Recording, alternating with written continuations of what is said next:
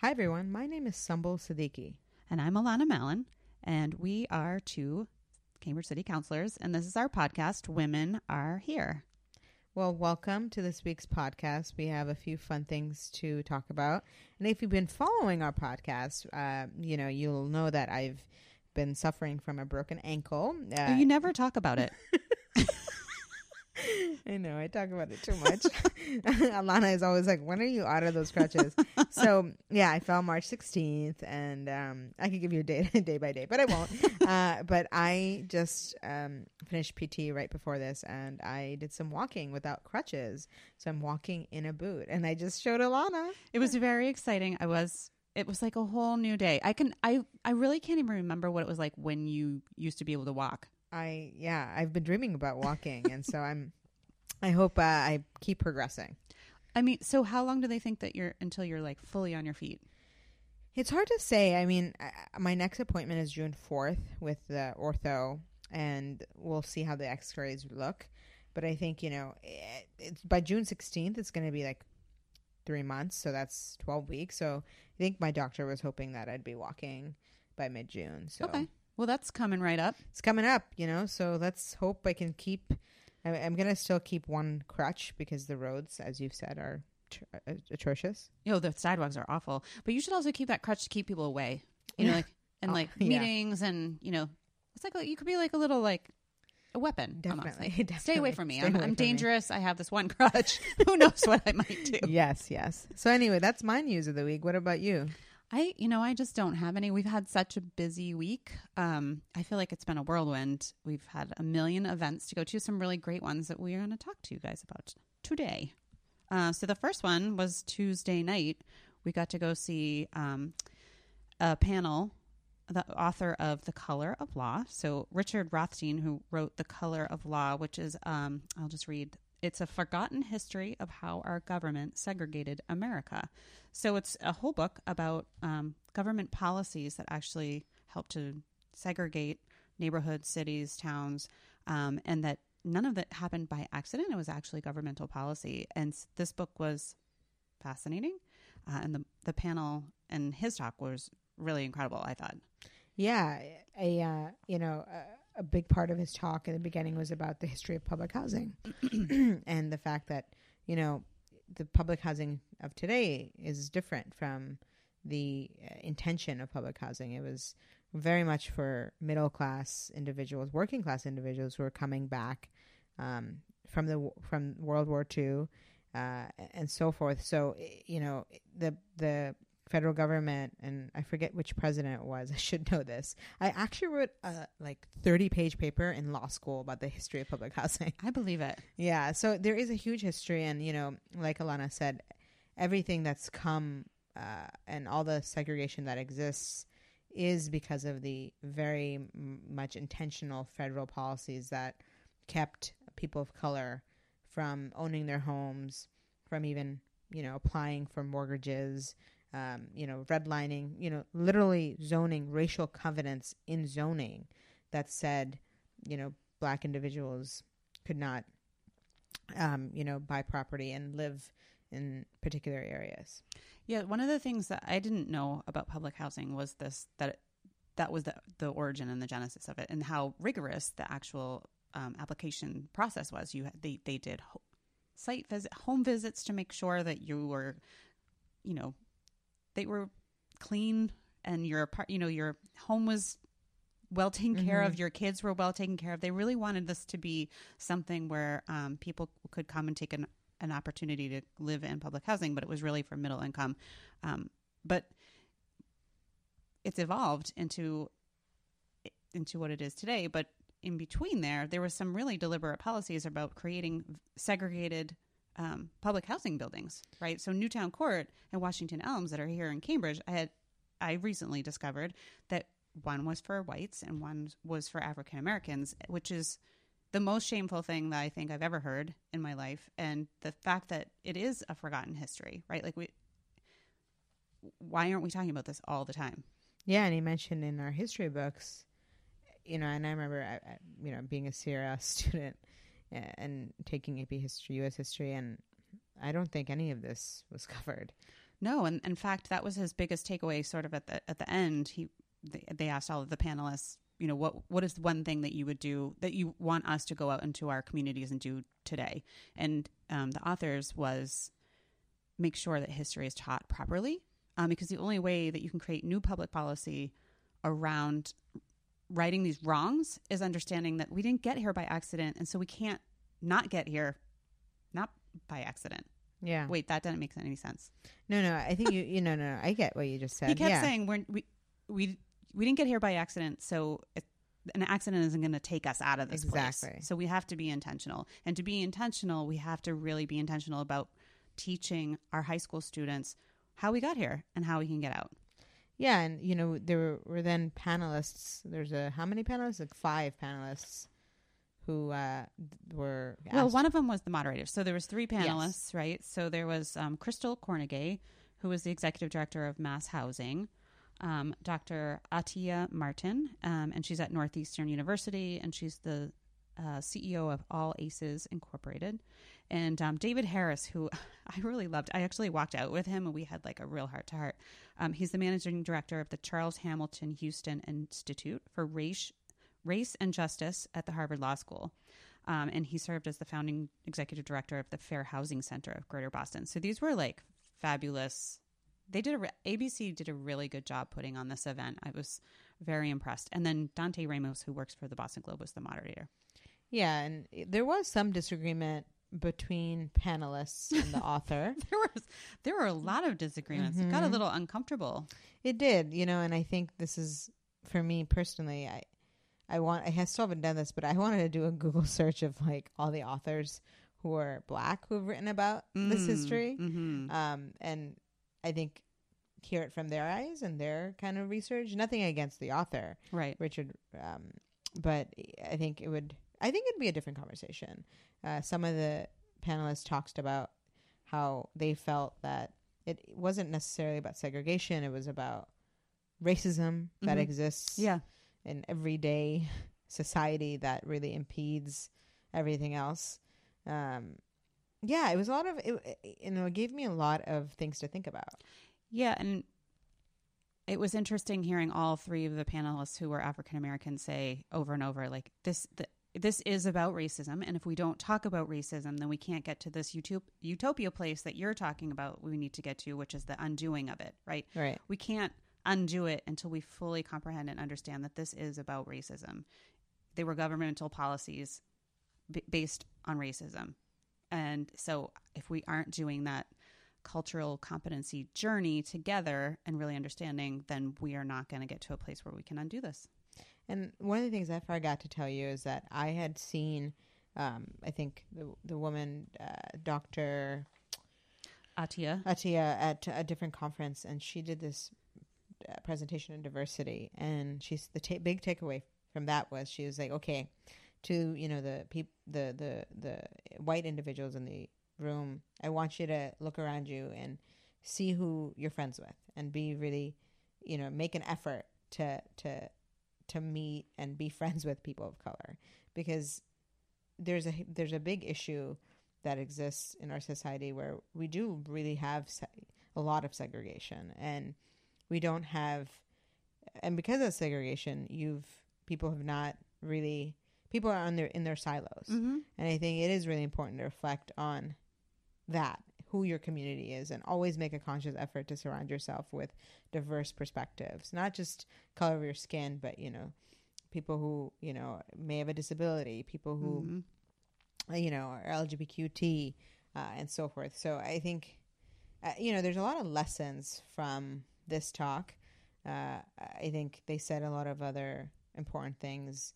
One of which, um, I, she said something like, you know, everyone wants to move uh, black people. Yes, um, Chrystal Kornegay Right. was saying that that um, you know that that's the the feeling is that you know you have to move somewhere white to have a good life, right? Like so, we want to create more housing in places like Newton and Brookline, and you know places that are traditionally white. And like she was, her big thing was why why can't we just invest in the areas where African Americans live? Why can't we invest in the schools and make them great? Why can't we make this investment in places where um, people live?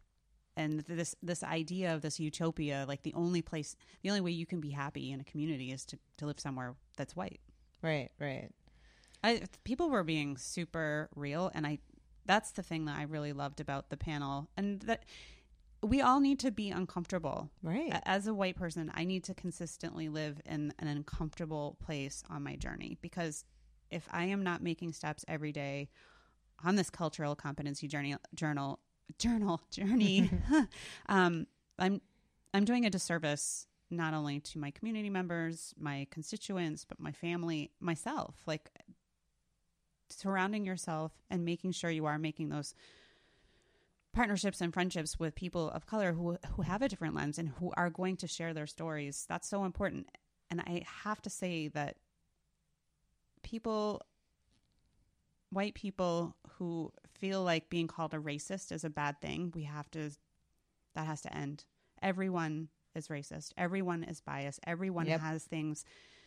And we all need to be like really inwardly looking at those things. And it's ugly work. It's not and it and it can't be it can't be the people of color in our lives helping us with that work. Right, right. Yeah, I think preach. i yeah i mean like i said it's i i had listened to a podcast um actually about um crls which i don't know if you heard it was on I, I have that on my list to do. Yeah, it's really powerful. It will make you a little bit angry, maybe a lot. I don't Mm. know. Um, but one of the, I have to give a really big shout out to Dr. Kim Parker, who was working at CRLS up until last year, and she left um, Yeah. because she didn't feel supported as an African American teacher. And um, I will credit her with this idea of this cultural competency j- journey that I cannot stop thinking about that phrase. It's really important. What she said was everyone is on their own journey Yeah. um, but it's not the job of people of color to to help like to be the people fueling them forward. People need to be looking inward, and people really need to understand where they are and and and be doing that really hard work.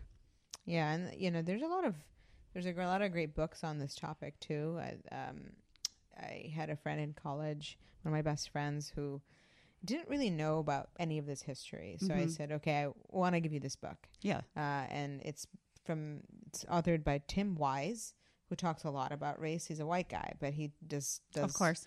does a lot about how he really call you know says this is as white people what we need to do Mhm. and what we the forgotten history we need to learn and my friend who's one of my best friends her i'm in her wedding in august she was like you know she went to sidwell school which Mhm, in yeah. dc very privileged Yep. um but also That's where the Obamas went. exactly Uh-huh, yeah yeah so and you know both her parents are surgeons and uh, I could go on. Just you know, very you know, privileged person who I love, but really didn't get that history and didn't recognize that privilege. And just uh, I gave her this book. We talked about it, and she she thanked me profusely. She was like, Yeah.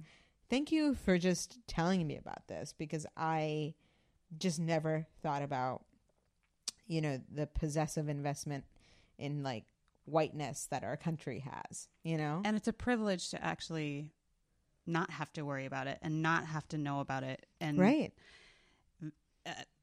yeah, I think there's lots of books. Maybe they're by white people. Maybe that makes it more palatable for people. Or, Yeah. you know, it's easier for people to understand because um, it's coming from your own affinity group. But yeah, there's definitely, I've been listening to a lot of podcasts and, and reading a lot of blogs um, to just try to, I guess, make sure I'm still on my journey Yeah, um, you know, one of the things we were talking about, especially when it has to do with housing, is, um, and Richard brought this up the other night. the The biggest way that you can make you can create wealth in this country is by owning property yeah, and by making sure that people of color were not able to buy property. We have just ensured that they have not been able to advance in the middle class and and kind of moving up that ladder. And um, you know, he, I think he was even saying, and you plenty of people do this, and I think. th- th- I think we'll probably do it. I own my own house. The the reason why their kids were able to go to college is because they were able to pull money out of the, the Right. equity that they have in their house. So if you even like all of these things, it's not just owning your house and being able to pass it on or or make sure that the next generation is cared for. It's like the educational op- opportunities of your kids. It's like generations and generations of people that are just stymied because they were not allowed to buy a house after World War II yeah. anyway so that's that's a lot for us to really be working on here. But I, and even our city's programs, like we just discussed, you Yeah. know, we have homeownership programs, and while that's great, and we, you know, many cities don't have that, our homeownership programs actually have deed restrictions. So, uh, what that means is you can't build equity, Mhm. and then secondly, you can't pass your home down. So it sits in that program, you know, going because the whole goal is we're giving people an opportunity to not rent and instead own their homes. But there's a lot of issues I have with that program that have come up where residents, especially people of color, um, who have asked, "Hey, why does, why is it like that?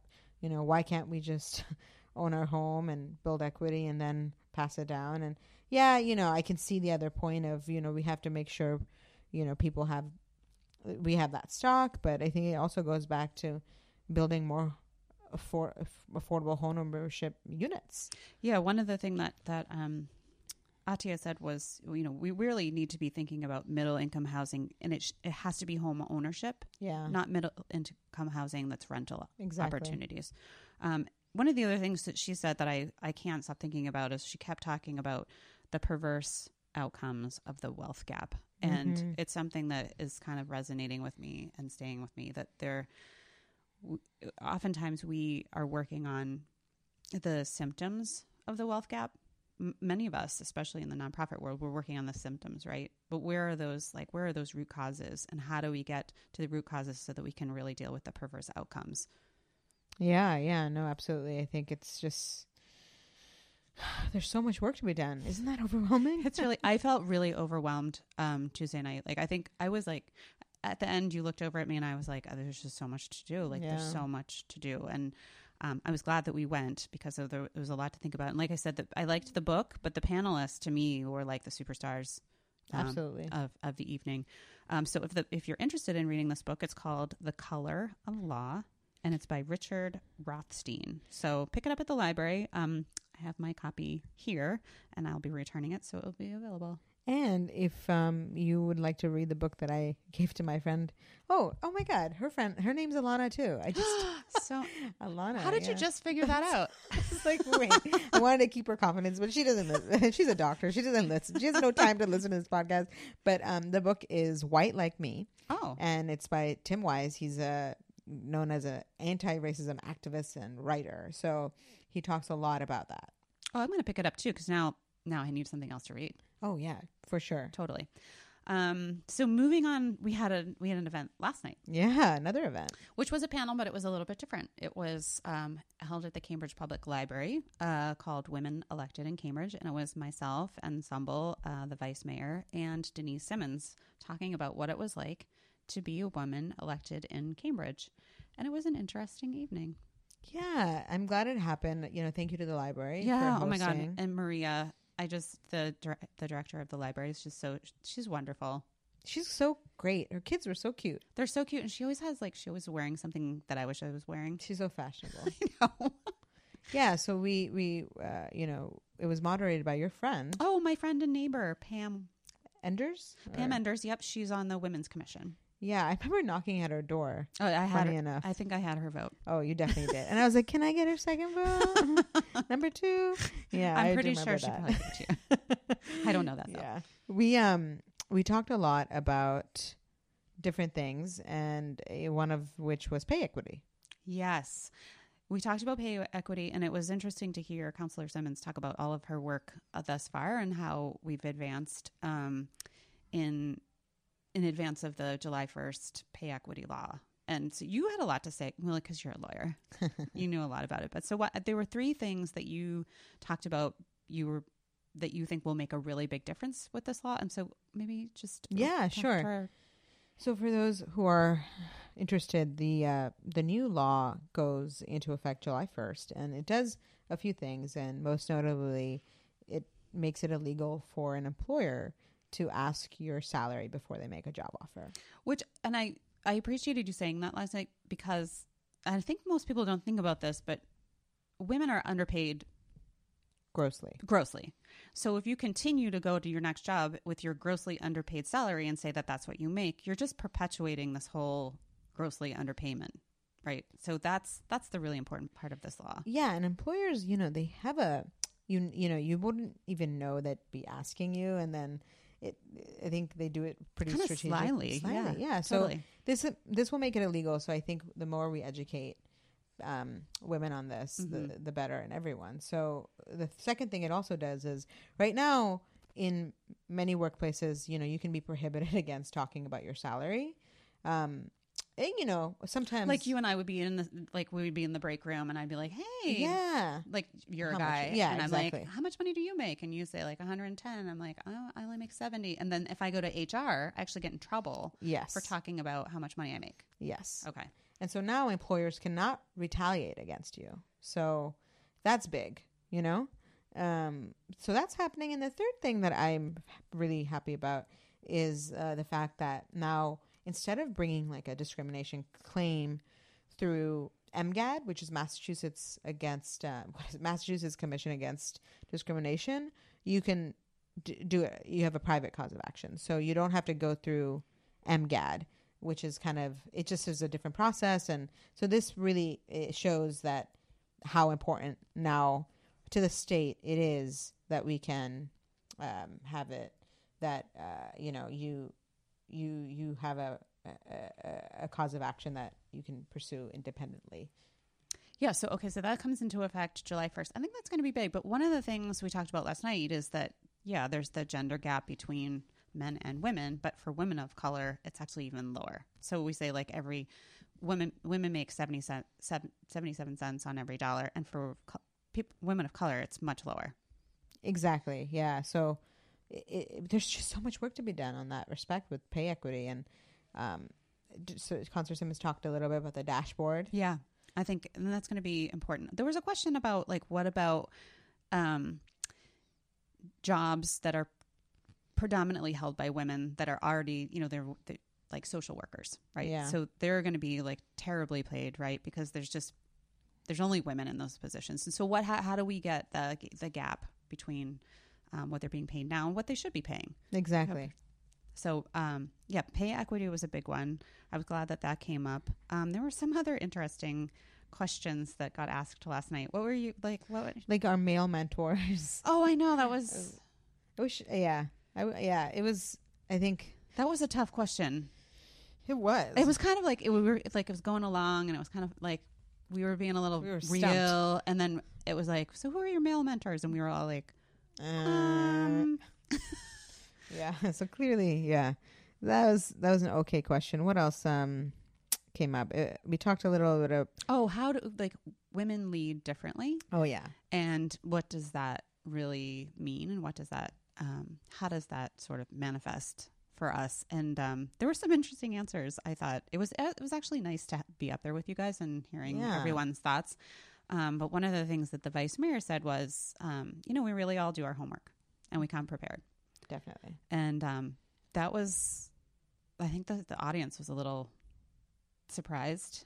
Yeah. taken aback by some of the there were some I there were some honest moments. I had some too like somebody one of the questions was you know what inspired you to run or or do you ever feel self-conscious? There was Yeah. some question like do you ever have self-doubt? And we're all like I mean, like every day um but you know one of the things I said was I I had been asked to run a bunch of different times and I you know really never felt like I was smart enough and when I said that last night, I think there were so many m- women that were like, you know, but I, you know, I think so many of us feel like that, that we're not, we're not qualified. We're not smart enough to do a job. I mean, I think there's some statistic about men, Getting up and just running. well, getting up and just running, but also, you know, feeling like, um, they would go for a job where they felt like they had 20% of, of the things that they needed to actually have to get the job and women need to have like 80 to 85% of Yeah. the, the qualifications so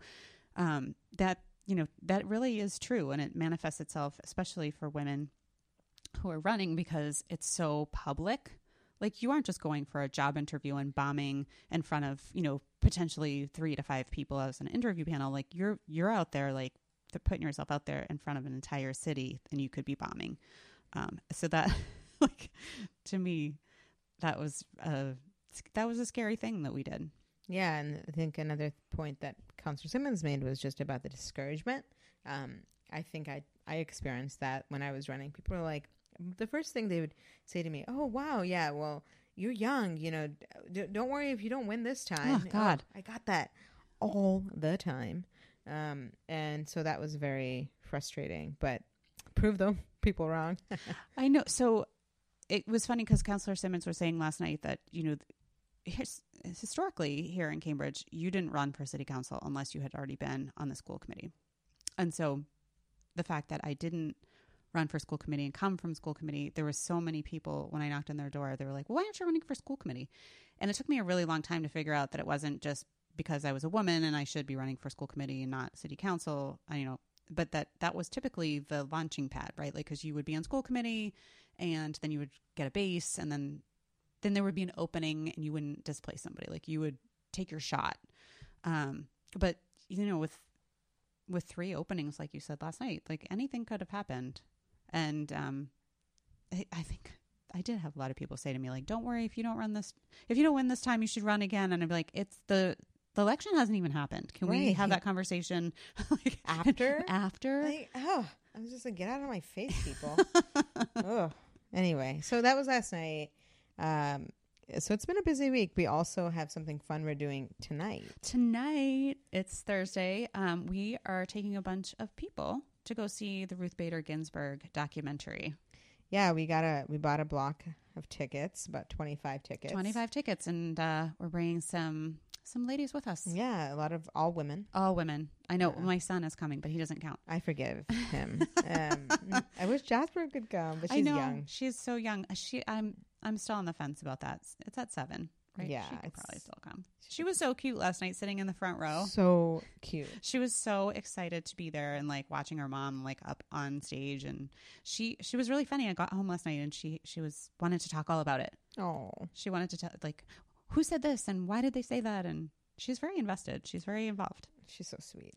well, maybe bring her tonight. I might. Um, but yeah, we're. Um, I'm excited because I saw it, I know. which I know. I'm sorry, um, but I, it was so empowering, and I think it'll be fun to bring a bunch of people who work for the city and and some of our friends, and just get together and just have this like big empowering girl night because she's such a badass. Oh, she's so amazing. Yeah.